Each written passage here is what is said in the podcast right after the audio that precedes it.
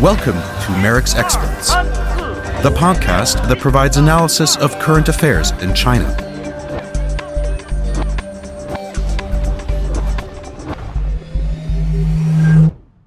Welcome to the MERICS podcast. I am Claudia Wessling, Director Communications and Publications at MERICS, and I welcome you to this issue in which we are going to talk about that Germany has just cast a ballot. It is still unclear which parties will at the end form a coalition to build a government, but today we would still like to try and uh, take a little sneak preview into the future as to what this government will do when it comes to navigating China policy, as well in a German and an EU context. And I am today joined by Ariane Reimers, who is a senior policy fellow at MERICS at the moment. Ariane is a journalist working with the first German radio station ARD.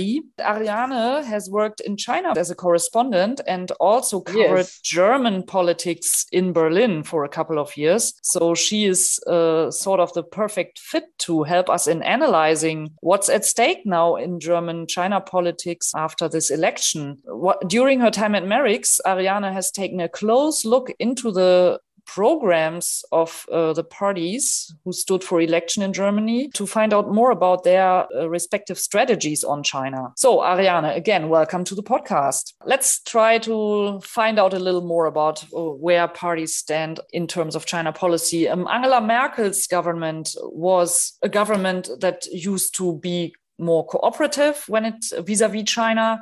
Merkel herself traveled to the country several times, more than any other of her predecessors. Um, during her uh, governance, um, the economic relations between Germany and China really blossomed. And when it came to sensitive or potentially conflicting issues with Chinese counterparts, Merkel usually preferred to stay in the background and discuss this without the public witnessing everything. Well, now many people say that after this election, this uh, more collaborative or compromising stance might change considerably.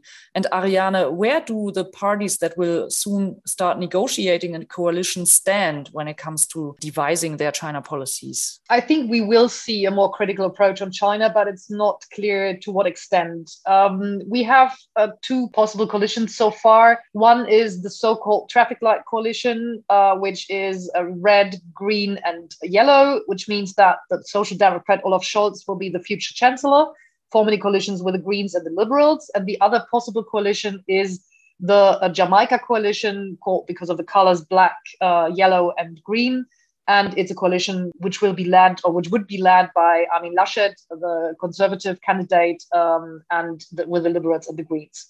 Now, if, if, um, if we take a closer look to the programs of the parties, we can see that for the two uh, junior partners of the future coalitions, the Greens and the Liberals, they have they take both a far more critical stance at China, especially if we look at human rights issues as in Xinjiang or in Hong Kong, if we look at closer ties to Taiwan, and also if we look at, at their take on on, for example, the comprehensive agreement on investment, which both think at the state uh, which we have at, at, the moment, or we should not sign it. So they are far more critical on China. Um, if we have a look at the program of the of the Conservative Party, the CDU, the party of Armin Laschet, we see that that there is also a more critical approach, and we see stronger critique to, uh, on China, as we uh, as we have heard by Angela Merkel, the Chancellor uh, of the past 16 years. But we have to we have to observe well what will happen in the chancellery. That is probably more important than what the parties are saying.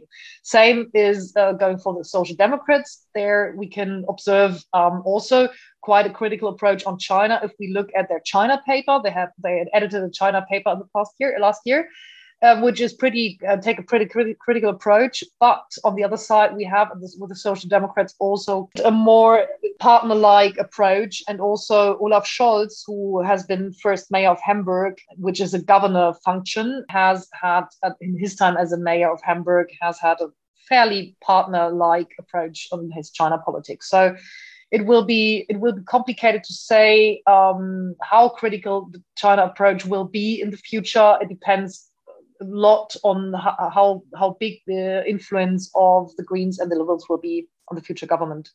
During the electoral campaign, um, foreign policy topics were hardly discussed at all. And also the challenges uh, posed by China were not really an issue um, during all these um, campaign um, events we witnessed during these last months.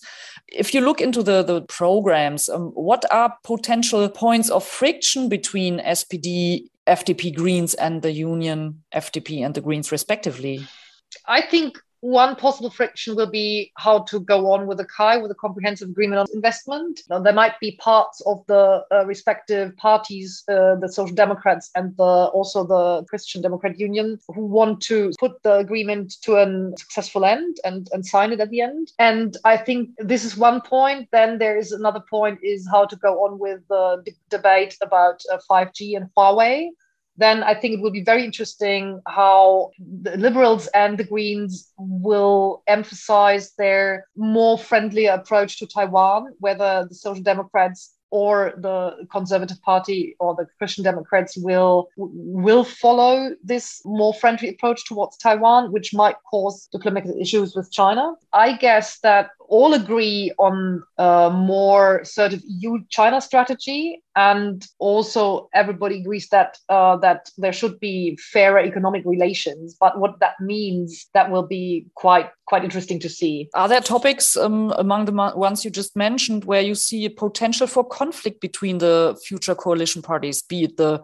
Union FDP Green coalition or SPD FDP Green coalition? I think one future conflict might be, especially if we have a look at the at as a tra- this traffic so-called traffic light coalition, um, might be if we look at uh, this uh, geostrategic and uh, security and defense approach towards uh, China. I can see that the Social Democrats are not very keen on having a more geostrategic approach to to that uh, question, like the the head of the, the, the fraction in parliament uh, recently had uh, expressed his concerns about sending, uh, deploying a German frigate to the Indo-Pacific. Part of the Social Democrats have expressed, um, especially their, their wish to focusing on a peace, uh, peace-centered uh, foreign policy, whilst especially the liberals, but also the Christian Democrats are taking a tougher stance here in that question. So that might be an area where there will be there will be discussions also the second big point is how how to align to what extent to align with the united states. Um, i think that the liberals and the christian democrats are readier to align with a tougher china policy of the united states than the social democrats. The greens are in between. I think they they uh, especially um, the, the, liberals and also the Greens are orientated towards a more value orientated China policy, and the liberals are tending more to align here with the US. Talking about the US, um, do you think US President Joe Biden, who has recently pushed several times for more alignment on China issues. Do you think uh, he might be disappointed by the new government? Yes, he might be disappointed, especially with uh, with the SPD, the Social Democrat-led coalition. They might be lesser disappointed by a conservative-led coalition um, because the, the, traditionally the CDU, the Christian Democrats, have have closer ties to, to the US than the Social Democrats. But I think both stress that want to want to stay um, close to their transatlantic partners. I think there's no danger, or however you call it, uh, that any of the parties will loosen ties to the US. But I don't think that we will see a very strong alignment with very confrontative US China policy because Germany cannot have any interest in going towards a confrontative China policy, especially because the close ties uh, of, of the economy. So, due to economic interests, Germany might uh, still stick to a more balanced relation to China, um, trying to avoid confrontation. Yes and no. I think, uh, especially the Greens and Liberals, are readier to endanger uh, the good bilateral relations Germany is, is used to have with China in the past uh, at least 10, 15 years and uh, because they they are calling for more value orientated policy. But we have to observe also the, t- the topic of uh, the climate change. I mean the greens will put climate before a lot of other topics and they might try to find uh, cooperative ways of, co- uh, of uh, speaking with china with all the regards on climate change. So they might they might be willing to to find compromises if China agrees in certain areas of, uh, for example, reduction of coal power plants, as as, as uh, Xi Jinping has announced recently. So that will be, uh, I think, a topic for the Greens, which will be very, very important and might also influence their their China policy. Um, let's maybe briefly look at the EU level. Uh, I mean, the last government has for years struggled to to kind of help fostering what is called a more unified approach or a more um, coordinated approach towards China. How do you think this will develop in the future? Will there be a change to EU China policy? Well, if you have a look at the party programs, you see that they all focus on better EU China strategy, that they want to further develop European competitiveness, especially in areas of technology, of science, and they push forward the European unity. So um, if you look at the programs, everything's there, and there should be a change and a less bilateral approach regarding the China policy. But if Germany takes a, a stronger European approach, approach towards China, that means that it has to ease in a little bit the bilateral approach, and which might lead to disadvantages in the very close ties, especially regarding the German economy. That might have been the reason why Germany, from time to time, has uh, taken a, like its own way, or maybe dealing together with France uh, towards a, a German-French uh, China policy, and leaving out a little bit the interests of the other European countries. So.